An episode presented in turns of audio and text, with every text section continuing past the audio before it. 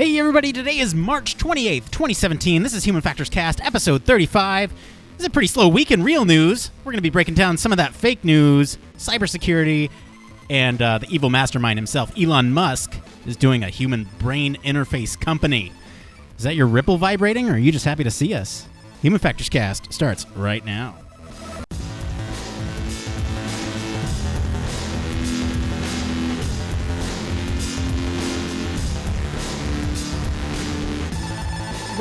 To Human Factors Cast, your weekly podcast for all things human factors, psychology, and design.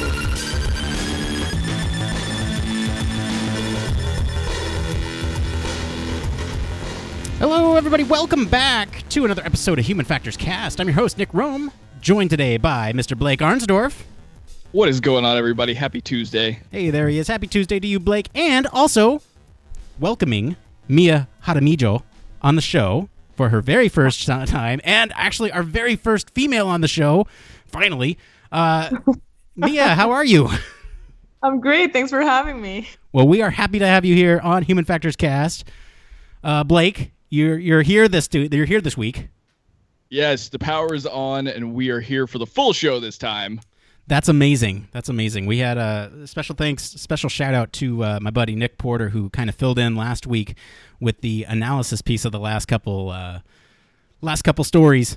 Uh, he really helped us out. But uh, you're yeah, here this time. The powerful Nick Porter. I really appreciate him hopping on. I know. Yeah, I was like last minute too. I was like, who am I gonna get to do this? All right. So anyway, so we got Blake here. Power isn't out this week. We're good. Uh, Mia, this is your first time on the show, so welcome.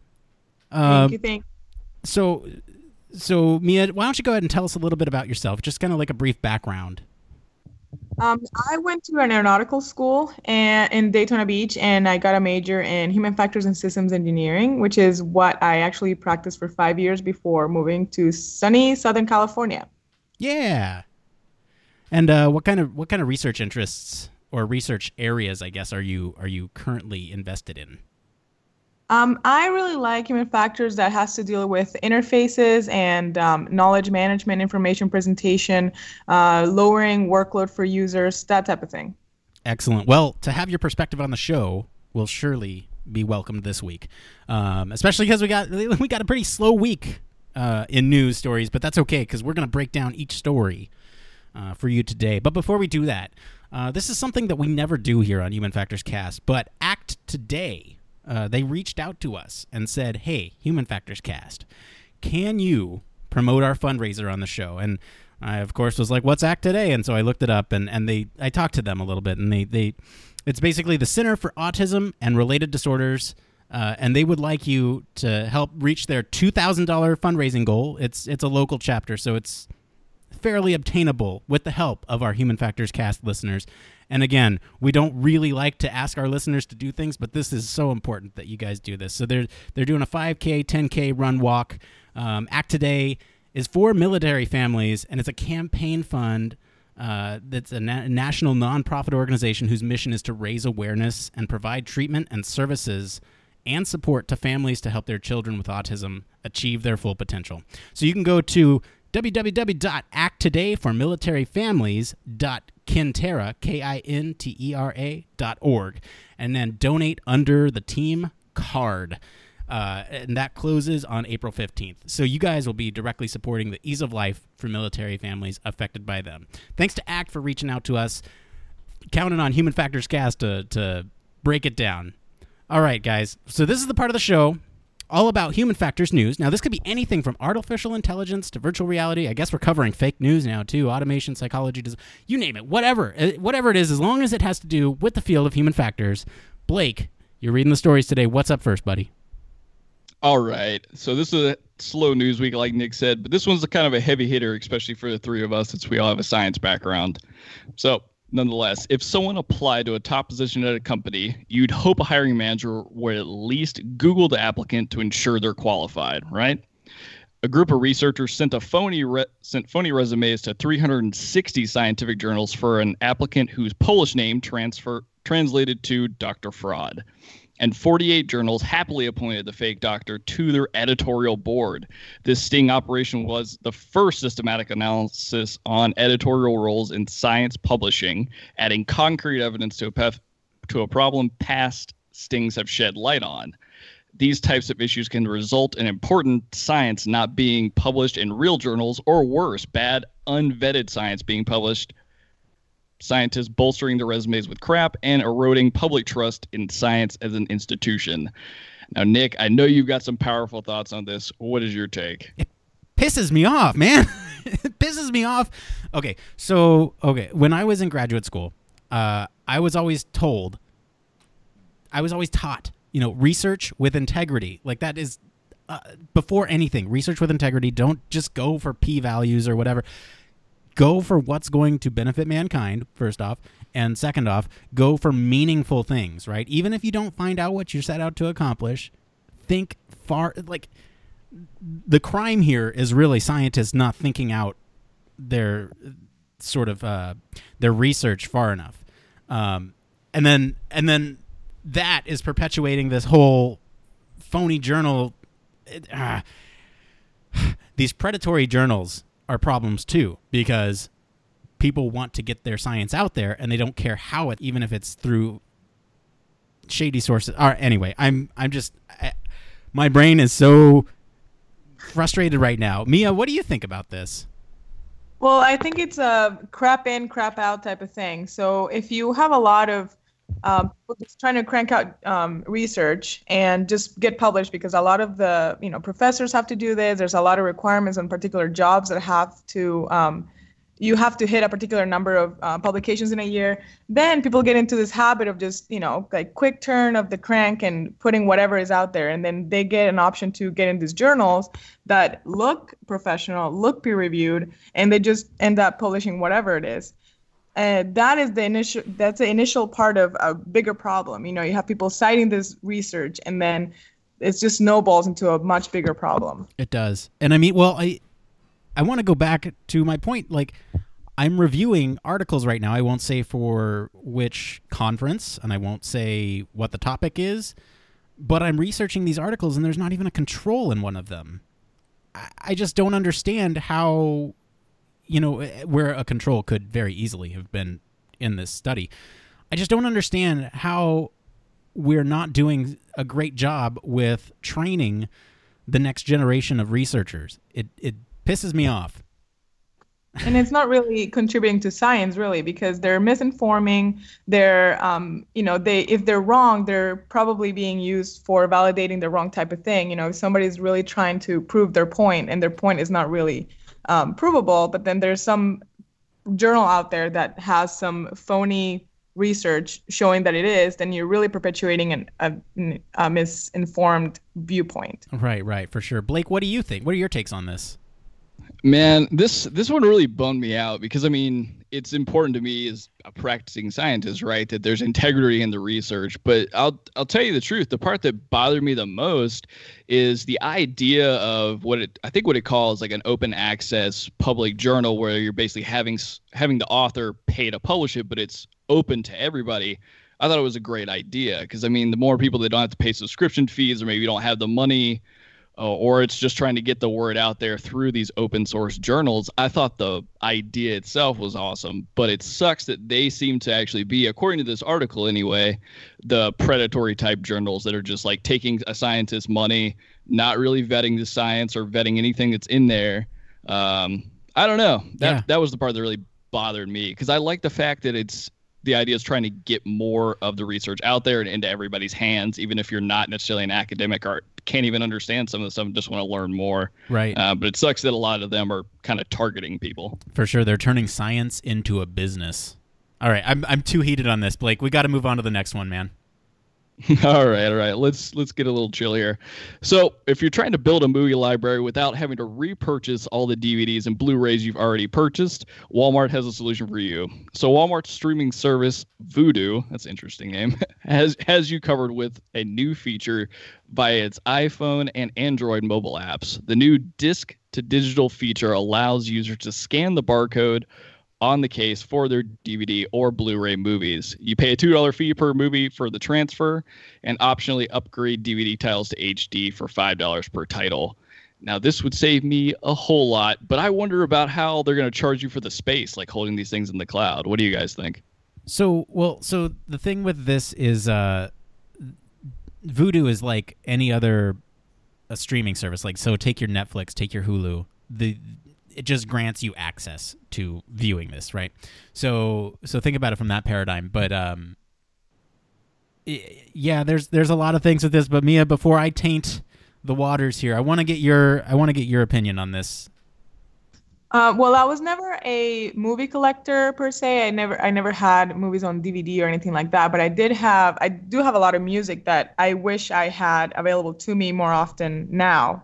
Um, you know, my old CDs from high school. Sometimes I just really want to reminisce, and I, I feel like, you know, if we parlay that into DVDs, I'm sure a lot of people have a lot of DVDs and movies that may not be available to them on Netflix or any of the streaming services, and they miss them. They want to kind of go back to their old shows or things like that. And this would be a great way for them to have easy access to them. And um, in the article, it said that for five dollars you can get an HD version. So you're not only updating, but you're really updating your Right. current library. Now, So now I think Oh, uh, now funny, really quick side story. Uh, yeah, no, I know you don't watch movies because I had to take you to go see Rogue One. Listen, I am getting better at this. Okay, we still need to get the second movie in. Yes, so so far Mia has seen Rogue One and Star Wars Episode Four: A New Hope, and and listeners of the show know I'm like an avid Star Wars fan, and it's just just funny to me that uh, I'm I'm I'm spreading the plague. All right, but um, so back to this this uh, two dollar thing. So I tried this out. I actually tried this thing, and it, and it opened up a couple of um interesting things. So one, first off, I couldn't get any of my things to work and it's a licensing issue. They're just they're doing it with sp- specific titles that you know obviously didn't sell well or whatever. They're not doing it with star wars so i can't get my digital copies for five dollars. They're not doing it with lord of the rings or back to the future or any of the classics right? But i bet you if i were to scan some throwaway dvd it would work. Um, now this is this is really cool i like this but this opens up to this whole thing about like exploiting it, right? And I'm never suggesting that Human Factors Cast listeners or Human Factors Cast hosts would do this, but let's say let's say hypothetically you went to the store. The, the way this works is you scan the UPC, right? And in order to get around that whole exploitation thing, they geotag your home and say, okay, if you're not within like you know five meters of your home, then you are you're not gonna get this thing. Uh, so what you do if you are a uh, hypothetically, if you're savvy, you'll go to the nearest Walmart, you'll go to the nearest Best Buy, whatever. Um, you'll purchase it, take it home, scan the UPC, and then take it right back. And you have uh, th- the idea here is that if you already have it in HD quality, then it's only two dollars. So you buy the Blu-ray, scan it, pay two bucks, and you have it digitally. And so you got away with the actual version for two bucks and a trip to the store that you probably would have So- made anyway. devil's advocate here. Um, I haven't bought, you know, DVDs in a while, but I think I got the Game of Thrones season um, as my last purchase. I think you're not allowed to return it if it's open. If it's open, yeah. Really? Yeah, if it's open, I- but all you have to do is scan the UPC. They need those to check you out. Then bring it oh, back. now that's Really- interesting. Yeah. What's a UPC? The the little uh, barcode on the back. Oh, interesting. That's so all they you don't need. even. Yeah. Okay. So this is almost like piracy, but at least they're making something off of it, right? I, guess, but it sounds like you can throw them for a loop pretty easy. well, I mean, I I'm not saying I did this. Like I said, I couldn't get the thing to work, so I couldn't have done it. Um, but uh, but yeah. All right, what's up next, Blake? All right. So, someone claiming to be a group of hackers called themselves the Turkish crime fam- family has apparently been trying to extort money from Apple.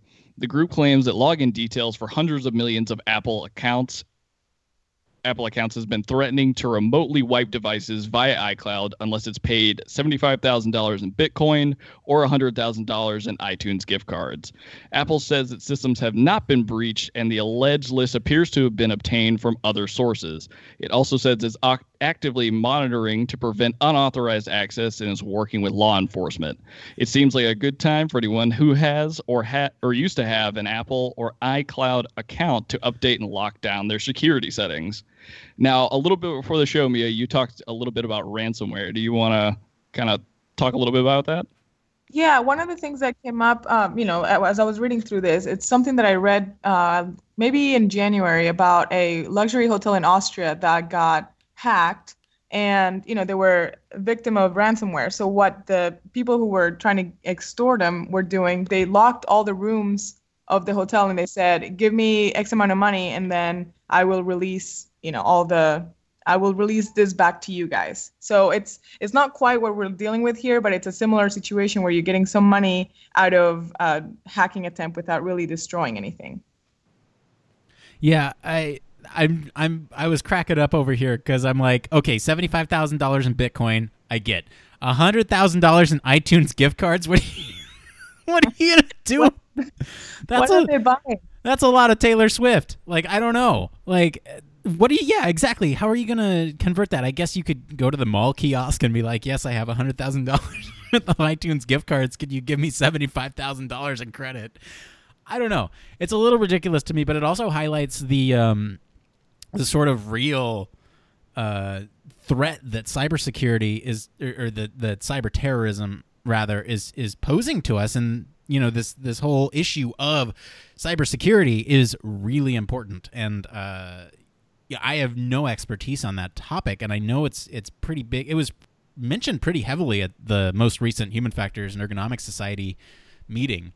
Um, they they seem to want to put a, a, a stronger effort. Effort uh, wow, can't talk. Emphasis on it. So I don't I don't know. I've I feel like we're getting closer. So at the beginning of the year, Mia, we we gave these predictions uh, about what we think might happen in 2017, and um, one of them, I predicted that you know there would be this massive cyber attack that really opened our eyes, um, and I didn't want to equate it to 9/11, but I I feel like there's it's right on the horizon. I feel like we are just not prepared for a cyber attack of massive scale, and this kind of thing, especially extorting something that is so easily accessible by probably half of the um, developed nations' worlds, like it's just astounding to me. Blake, what are yeah. you what, what are you thinking on this, Blake? So, I don't know why I can't get away from this, but I'm just going to go through one of the lines again. So, they've apparently got login details for hundreds of millions of Apple accounts, right? right. But they're asking for somewhere between 75 and 100k. And now in from my head, you could probably ask Apple a lot more for a lot more money if they really had something. Um, and again, I had the problem with the iTunes gift cards. I mean, what at best you're going to try and scalp hundred thousand dollars worth of iTunes gift cards to other people to get money from them. I don't really see the point. And then they see uh, these hundred thousand dollars worth of purchases from one account.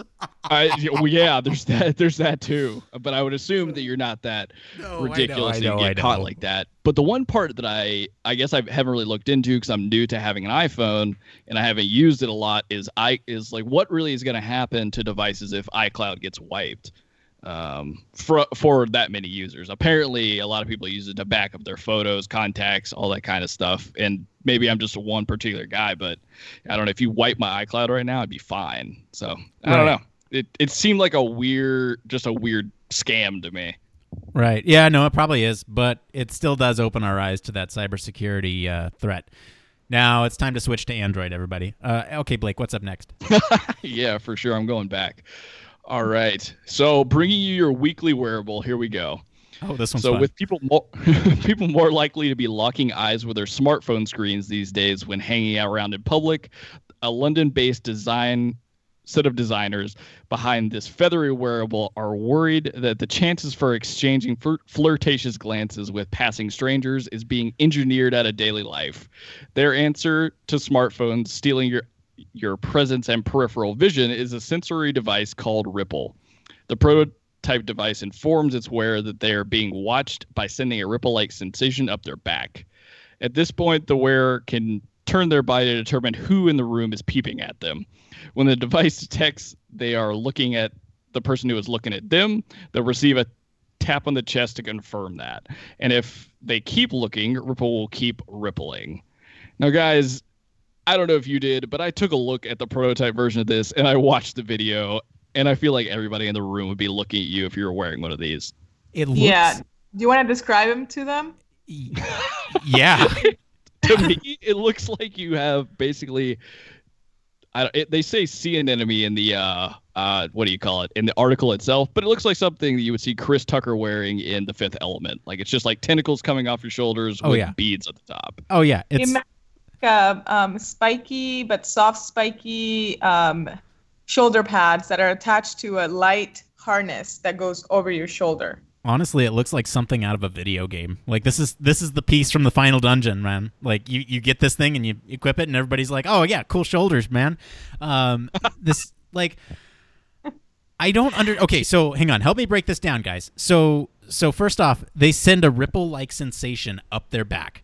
And this thing looks like it's on their shoulders. Like is it just like is it just are the shoulders just peacocking to let other people know that you have a ripple device? like I don't I don't know. From what I'm gathering here is that all the little spikes have some kind of device at the very end that kind of sees if somebody's looking at you. And then the harness that goes all the way from the front of your shoulder to the back of your um, shoulder maybe has some kind of haptic sen- sensor that, um, which is what ripples. But I don't know. I don't know why they wouldn't just have your shoulder ripple instead of your back. I have no idea. It's supposed to be uh, like Anakin and Padme in uh, episode two, and he's like, you know, caressing her uh, arm and says, "I don't like sand. It's coarse and rough and gets everywhere." You haven't got Don't there give it- yet. We, I know, spoilers, right? We got to get you there. But uh, the I, I guess the idea is that it's supposed to be like kind of I don't know intimate, I- I- I- but like ima- okay, imagine you are sitting down in a subway and uh, a homeless guy somehow got a ripple and he's looking at you and you feel this tingle up your back and you look at him and it taps and then you're like oh god like like Be a little more intrusive than they were expecting. yeah, I mean, how is it gonna how is how are you gonna prevent uh, harassment from people? Like, I guess so. I guess if you if you keep looking at the person, it keeps rippling, right? But then, what's the timeout period? Like, what if you accidentally look away and then you look back? Does it ripple again? Like, I don't. It wasn't all clear to me. And what if you have a stalker and all they do is look at you directly and they don't look away? Are you going to be rippling for 30 minutes? The Spidey spins is tingling like all the time. a constant ripple. Oh man. Oh man, this was a good, this was a good one liner at the beginning. I feel like we could make an episode title out of this, but I'm not. I am not quite sh- there yet. Yeah, and just I, I don't know if we're gonna move on from this, but um the my last comment would be that there's there's a timeout on your skin about how long you can actually feel the sensation, you know, vibration, uh, tactile cueing. Right. Your skin gets used to it, so I don't know if this was kind of a art project, and, and you know they weren't really obviously thinking that people were gonna really look and wear this out. Um, but it's an interesting ideas definitely for how to unglue people from their screens and how to make them interact with the world after everybody gets used to looking at their screens. Yeah, for sure. I mean, but yeah, those those shoulder pieces will do it. All right, Blake, what's up next? All right, so moving away from the tiered shoulder pieces. All right, so when a young boy identified Roman, identified only as Roman, couldn't wake up his unconscious mother, he did what any astute technology, technologically adept four-year-old would do. He used his mother's finger to unlock her phone and then asked Siri to call emergency services. The boy's action saved his mother's life, but the incident exposed some dark and dangerous flaws in our increasingly landlineless world. That sounds awfully morbid. So, what do you guys think about this? I mean, I think Nick, do you have a clip for this one? I do, I do, but I wanna I wanna get your thoughts on it first. Um, but really quick, really quick, I just thought of an excellent episode title: uh, "Epic Shoulder Pieces of Flirting Plus One." There we go. That's Like it. All right, cool. Right Just sell it for everybody. Oh man. All right. So yeah, this uh so this this is a cool story. Uh I do have the audio. I'm waiting on it though. Let me let me hear what you guys think. Mia, what did you think of this story? Um, so there's there have actually been some movies. I don't know if you saw the horrible San Andreas uh, movie about uh, this California earthquake. One of the issues that they ran into was that when they were trying to get in touch with people, there were no landlines, so they couldn't um, they couldn't contact anybody. All the towers, cell phone towers were down. Um, so this kind of touches on this particular issue. The kid didn't have any other way of getting in touch with emergency services, and he was really clever and used his mom's finger to access her phone and get a hold of somebody that could help. Um, but that may not be the case in every situation. It's obviously something amazing that happened here, and you know the mom turned out to be okay, and the kid was super brilliant in using what they had at their fingertips. But um, it's it's definitely uh, an interesting conundrum that people are gonna find themselves in an emergency situation when cell phones don't work. Right. Like, what do you Right. Yeah. The article saves that uh, says that the uh, the ability to lock people out of your phone can also be you know it, it's a it's a um, a gift, but it can also be a burden. Right. Like you you keep other people out of your phone, but you also keep potentially someone saving your life out of your phone too. This kid is incredibly resourceful. Um, and he's just a freaking hero, man. Like this kid's my hero. He's awesome. Blake, do you have any thoughts on this before I play the audio? I mean, it, I think like you both are saying, in this case, they were like everybody in the house was super lucky that the mom just happened to use the fingerprint for her phone to unlock. Because I mean, I don't like the fingerprint stuff, so I use like actual pin codes and things like that. And maybe a kid wouldn't know that. How would they have gotten into this? And if, and I had not realized like how inaccurate even pinging your closest cell phone tower from your cell phone when like a paramedic is coming is. So I don't know. Maybe there is a case to have a landline these days. Who knows? Right. Yeah. No, I saw an article that the first thing you say when you get on the with the emergency service is where you're located. Um, that's like uh, human factors cast tip. Just tell them where you're at when you need to call emergency services. All right, I'm gonna I'm gonna go ahead and play this clip. Just amazing. Hang on. Oh, hang on. It's uh, it's having trouble here. Hang on. Let's see if we can. Emergency. Hello, I'm Roman. Okay, where's your mummy? She's at home. And where are you?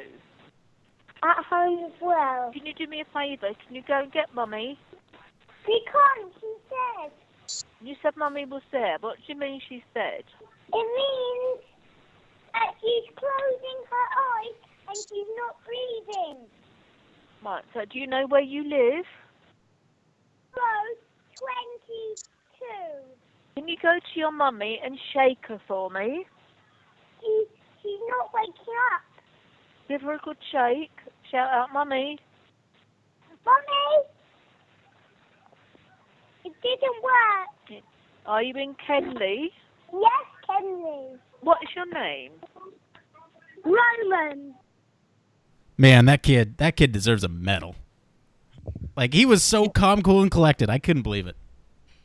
Well, but like Blake said, I think it was a fact, like multiple factors that worked in their favor. The fact that the kid actually knew his address, the fact that he was able to access the phone because it had a fingerprint on, um, fingerprint reader, and the mom at some point had done it in front of him, or he was aware of it some other way. That that's the way to get um, into the phone. The fact that he knew how to call the emergency service number. A lot of things could have gone wrong, but luckily they all worked out. Yeah, yeah, for sure. All right, Blake, what's up next? All right, so moving on a little bit. So, scientists at the University of Glasgow have invented a robot skin that surpasses human flesh.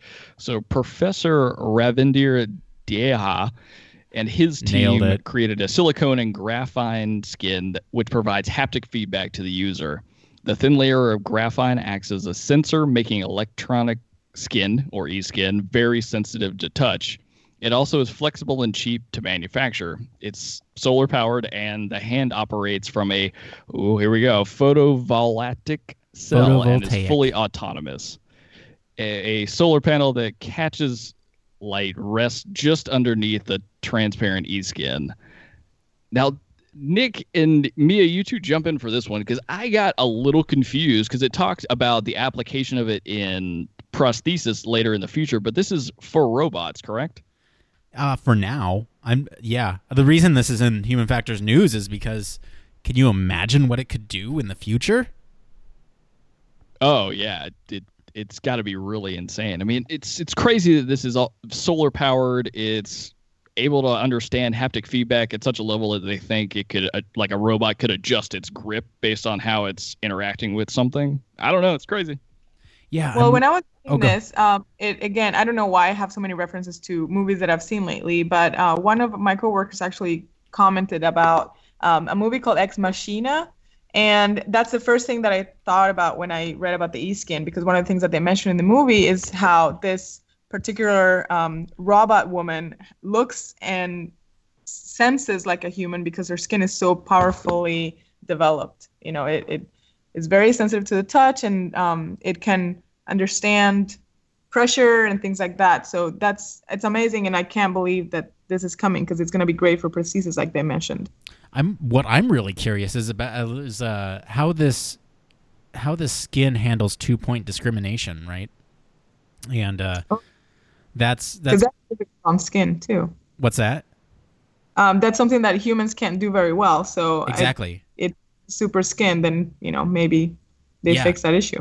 Yeah, can you imagine like if we had super skin on our back and we'd be able to tell with the same resolution that we can distinguish on our tongue, you know, like because uh, for our listeners that are not familiar with, so two two point discrimination or two dot discrimination, it's, basically how far apart two points need to be in order for you as the human to distinguish that they are indeed separate points, right? So if you if you were to put a, a, a caliper on your back or something, you that's like where your your weakest ability to discriminate is, right? So you could have these things pretty far apart and you'd still distinguish them as only one point. So if you if you had this skin and uh, this robot arm, maybe or, or this robot skin, I guess, just the skin.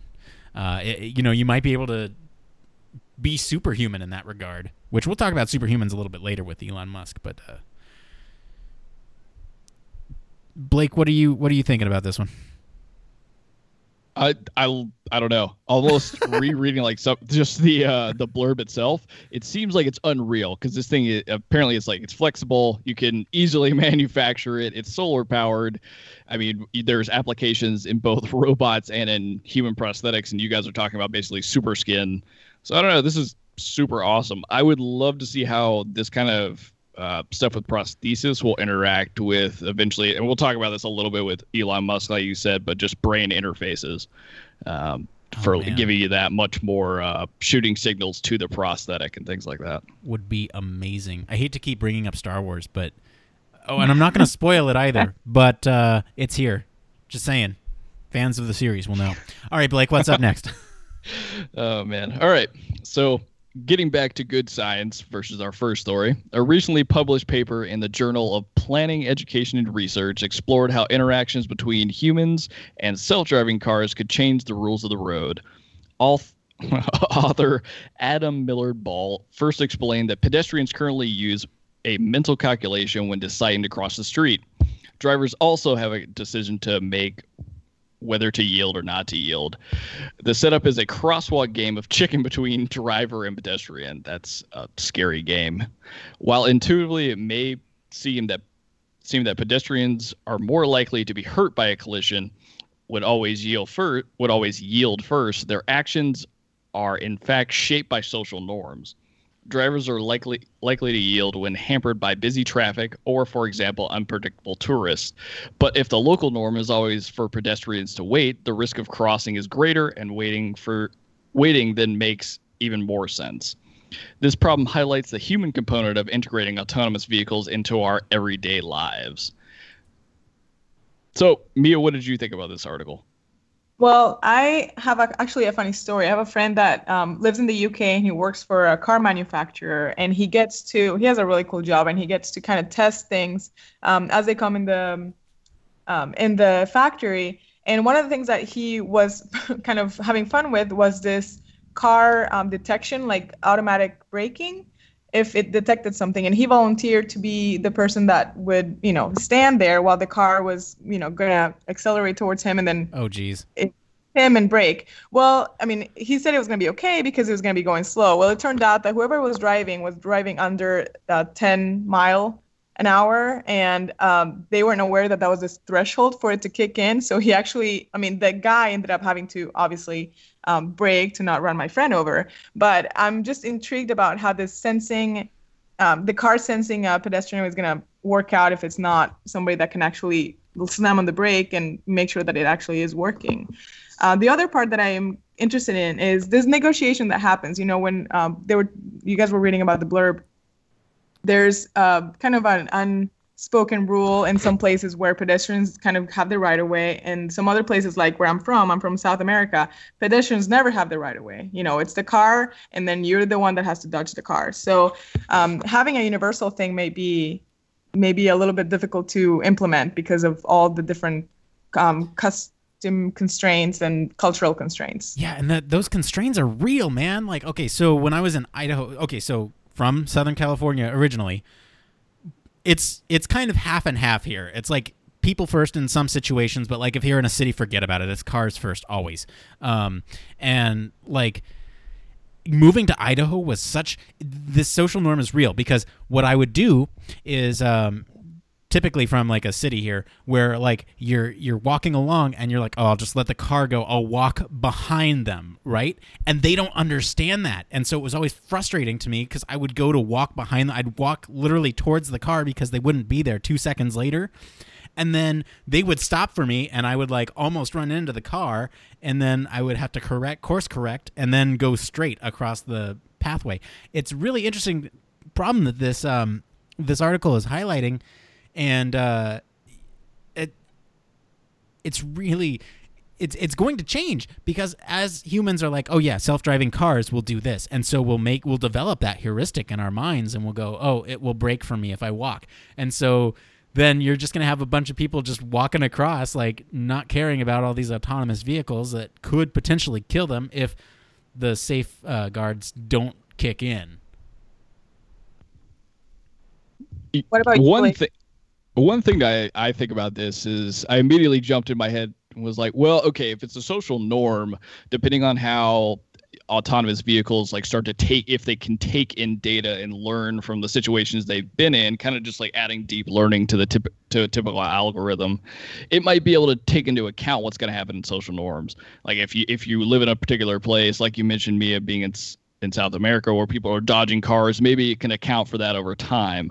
But I think the real problem starts to come together when now autonomous vehicles are interacting with each other. So they're having to learn behavior of people plus potentially of what how other autonomous autonomous vehicles are going to react based off of the extreme variable of pedestrians.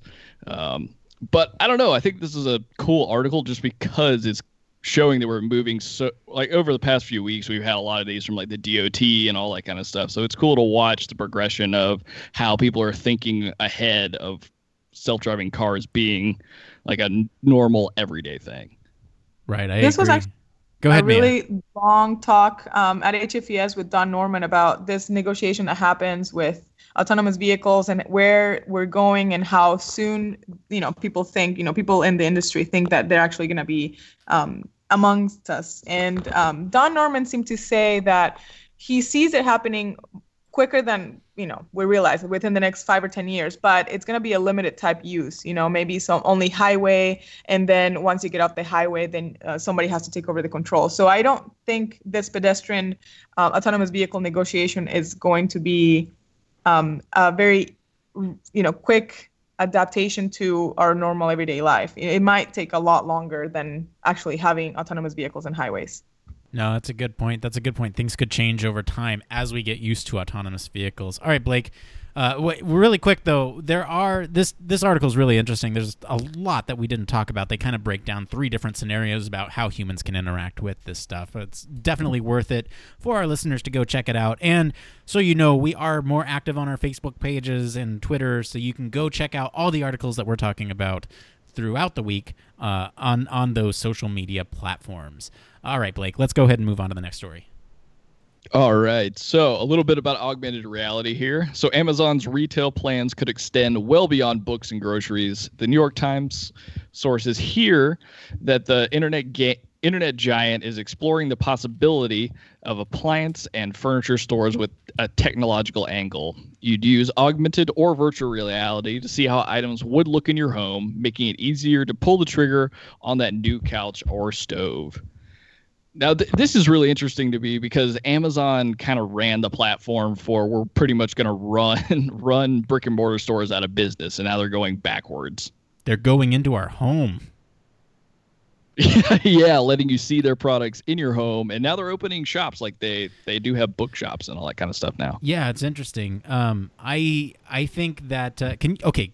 Imagine this scenario: you are in your house, you're in your house, and uh, you're you're looking at the wall, and you pull out your phone. I'm like, hmm, I wonder what that poster that I saw on Amazon.com looked like, uh, would look like, hanging up right there in a nice frame. And you pull out your little augmented reality Amazon app, and you put it up on the wall, and you're like, wow, it looks like a teenager's bedroom. This looks awesome. I want it. Buy it now. And boom, it shows up on your doorstep two days later. Or shoot, we need a new couch because this futon I've had since college is busted and we can't even like sit down on it without it being uncomfortable. What would a new couch look like? Oh, you mean that'll be here in 2 days? Buy it now. They're just making it so easy and and uh, Amazon has this advantage of having this wide catalog of stuff. It's just uh, you know, we saw this with Pottery Barn and Lowe's and the AR stuff is is definitely coming around. Mia, what do you think about this? Well, I was actually a little confused because when I was reading this, um, so now that you guys are mentioning it, it kind of makes more sense. But when I was reading this, it seemed like it would be an actual furniture store or an actual electronics store, and then it would have this component where you could kind of place it in your home. But I wasn't really making the leap between I'm at the store and then this is what my space looks like at home uh, in a virtual environment. So um, I'm not quite sure how they're going to accomplish this. I'm, I'm not really, I'm a little confused about it, to be honest. yeah. No, actually, after hearing Nick talk about it, I am too, because what Nick described is what I would want to do. I'd want to see like the appliance or whatever in my home, kind of like a callback to last week with Pottery Barn, letting you see what furniture would look like in your house. But in this scenario, it looks like they're describing actually having a brick and mortar store that you would be like exploring the catalog through. I don't know. I'm I'm confused as well now. I well, okay. So let me let me see if I can clear this up a little bit. So when I said you know you can you can pull it up, the idea here is that you can go shop in this brick and mortar store like uh, like anything else, but they're not banking on you leaving with anything. I would imagine that they're banking on you taking home a SKU, one of those barcodes that we talked about earlier, and scanning it once you're in your house, and then boom, you have it there. Oh yeah, I'm a, I'm a Prime member. I'm just gonna press this button and it'll show up on my doorstep two days later. Like that's that's kind of the revolution. Like I almost feel like it's the Apple Store. You go in to look. You don't go in to buy really. Like I guess people go in to buy stuff at Apple. So I don't know how Apple works, but it, it's almost like you're selling the product, and um, you know your focus is on the product and less about the let's make the sale. Like take it home, think about it, see how it looks in your place. That's uh that's kind of how I'm interpreting this. And again, these are just based on reports from the New York Times. So, you know, who knows?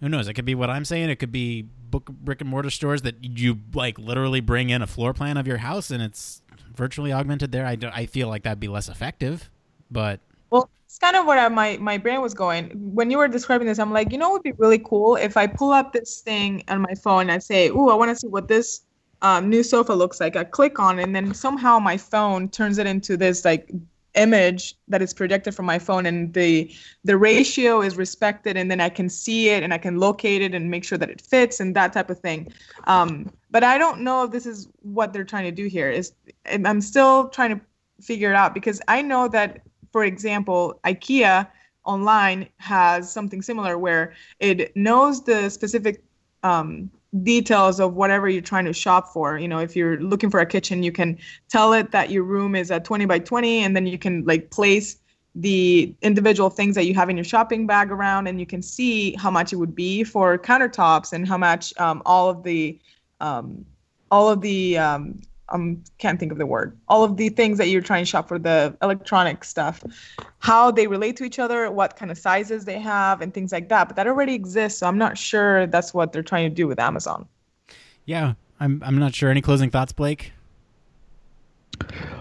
No, I, just, I think the I definitely think there's some good meshing, but I, I think the business model you're talking about, Nick, where it's basically people are looking at stuff and then they go home and they would buy it. That's probably what they're more projecting, right?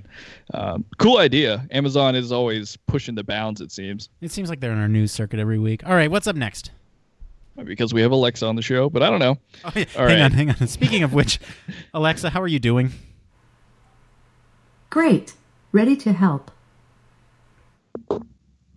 Oh, good. Ask, about What was that, Mia? Sorry. ask ask Alexa what she thinks about Amazon. Uh, yeah, she's gonna be really biased. Uh, Alexa, what do you think about Amazon? Sorry, I didn't understand the question I heard. I was not expecting that. All right, Blake, what's up next? All right.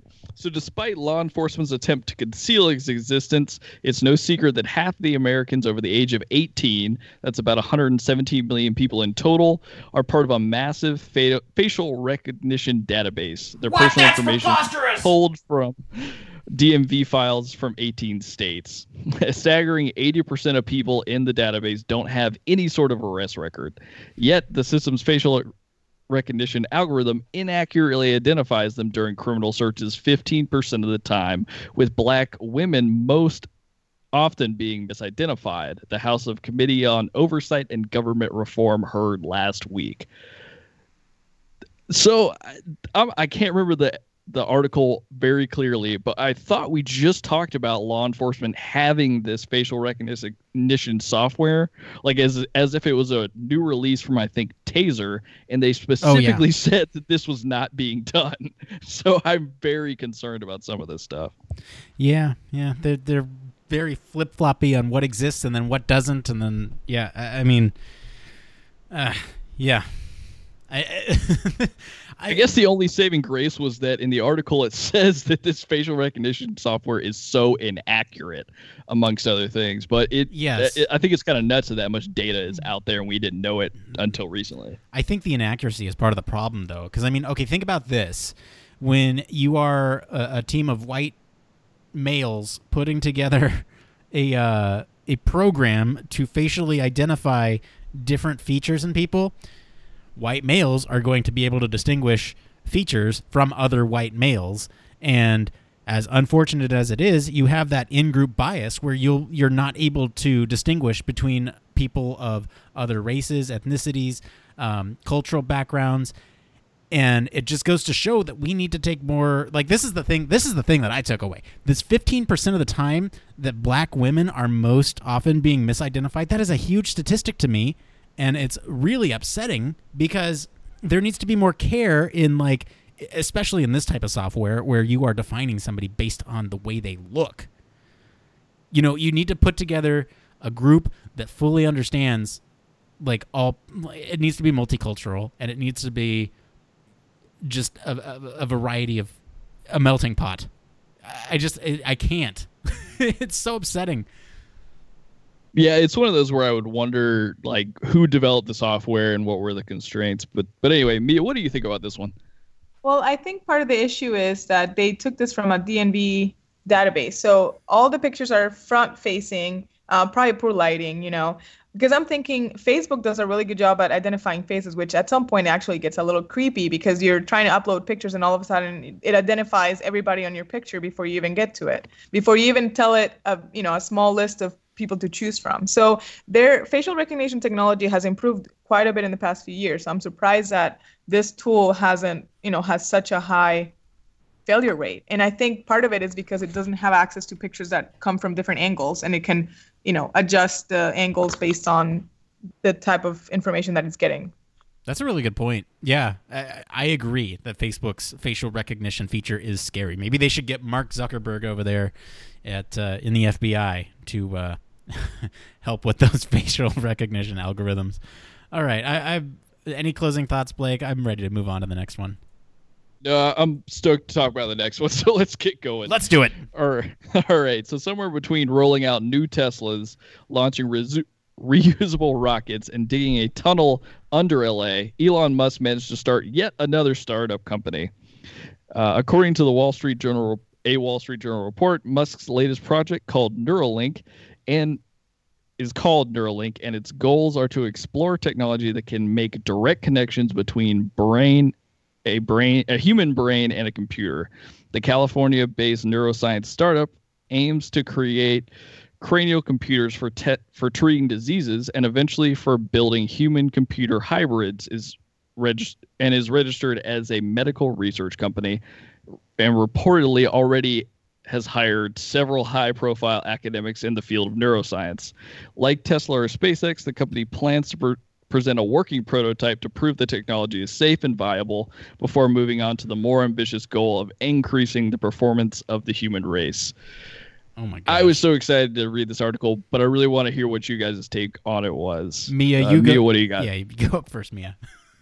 First of all, I love this guy. I think he's so forward thinking and he doesn't let anything bound his his mind. It's just unbelievable. And I'm kind of glad that I get to see this happen, you know, in my in my lifetime. The one thing I'm really excited about is obviously the application about um, uh, of this technology in prosthetics and being able to connect um, your brain and your intention with um, this, you know, prosthetic that is connected to you. I think it's amazing. There've been many improvements in the the type of um, interaction that you have with a prosthetic but i think this will kind of close the gap and make it as real as possible to to somebody that is using a prosthetic. Um, the one that i'm actually very interesting about uh, interested about is where you're going to be able to somehow control your emotions based on this. You know if you have your brain connected with um, a computer and you you're able to dial back if you're feeling like you're angry or something. I, I wanna I wanna see where this goes, where it goes to um, emotion control and emotion feedback type thing. Oh my gosh. I to me what this this is almost like Elon Musk is very afraid of the singularity and he's said so before. But I almost feel like by hooking humans up to machines, to computers, that maybe this is starting it. Maybe then we will become the computers that are the singularity. Like I feel like this is uh this is really uh, I I'm intrigued by this. Don't get me wrong. I'm very intrigued, but this is very scary. Cuz what happens when you offload thoughts into the cloud? Like how does that even how how does the processing power even happen? So you you think of a thought, you upload it to the cloud. Do you have to sign an end user license agreement that says that thought is no longer yours?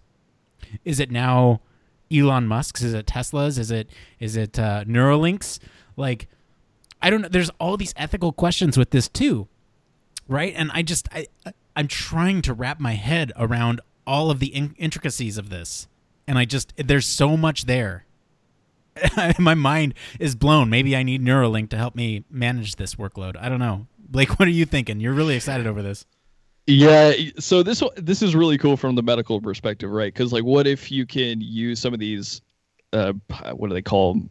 brain human interfaces of BHIs to combat things like Alzheimer's, right? To either shock your brain or help your brain recoup from things that it's lost, or like you're talking about, kind of offload it into different places, whether that's the cloud or some kind of hybrid machine that lives on the side of your brain that lets you store memory.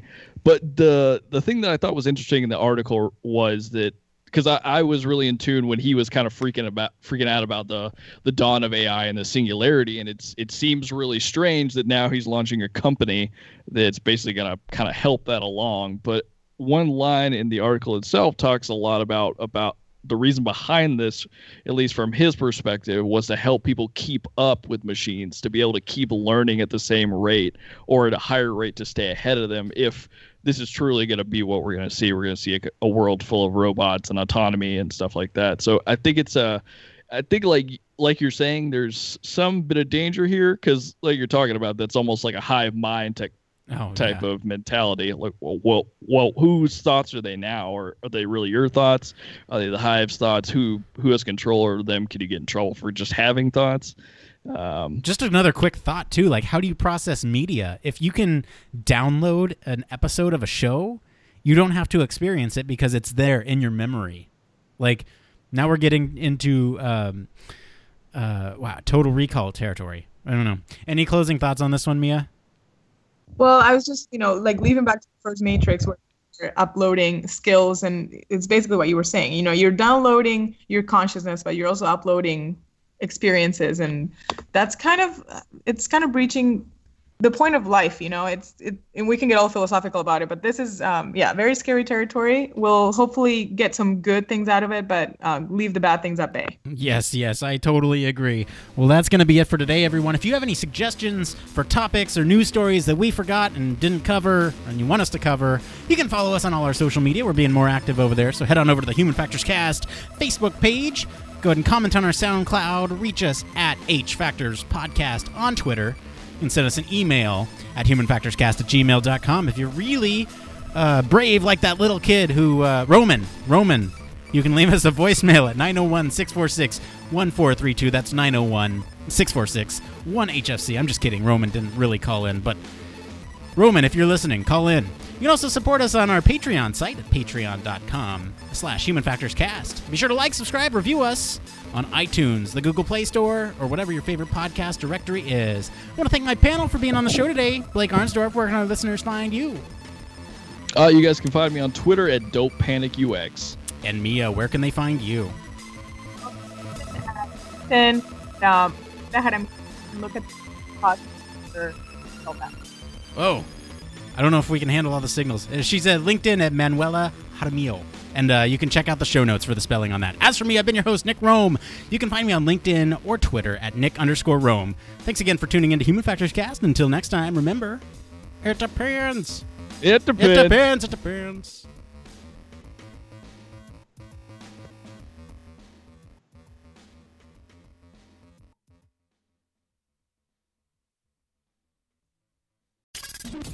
Spacecraft, railway locomotives, nuclear submarines, healthcare, jet aircraft, these are all examples of highly technical systems and organisations, and all have one particular thing in common. They all involve humans. Humans who want to do amazing things and are using technology to achieve them. They all have something else in common. They have amazing people ensuring that the users who are involved can do what they need to do, are safe when they do so, and have the optimum user experience. These people are human factors practitioners, and on 1202, the Human Factors podcast, they talk to me, Barry Kirby, about what they do, sharing their career paths, highlighting their ideas and best practices, and fundamentally raising awareness of our discipline. Find us on 1202podcast.com, on social media, and on your favourite podcast directory, because it's more than just common sense.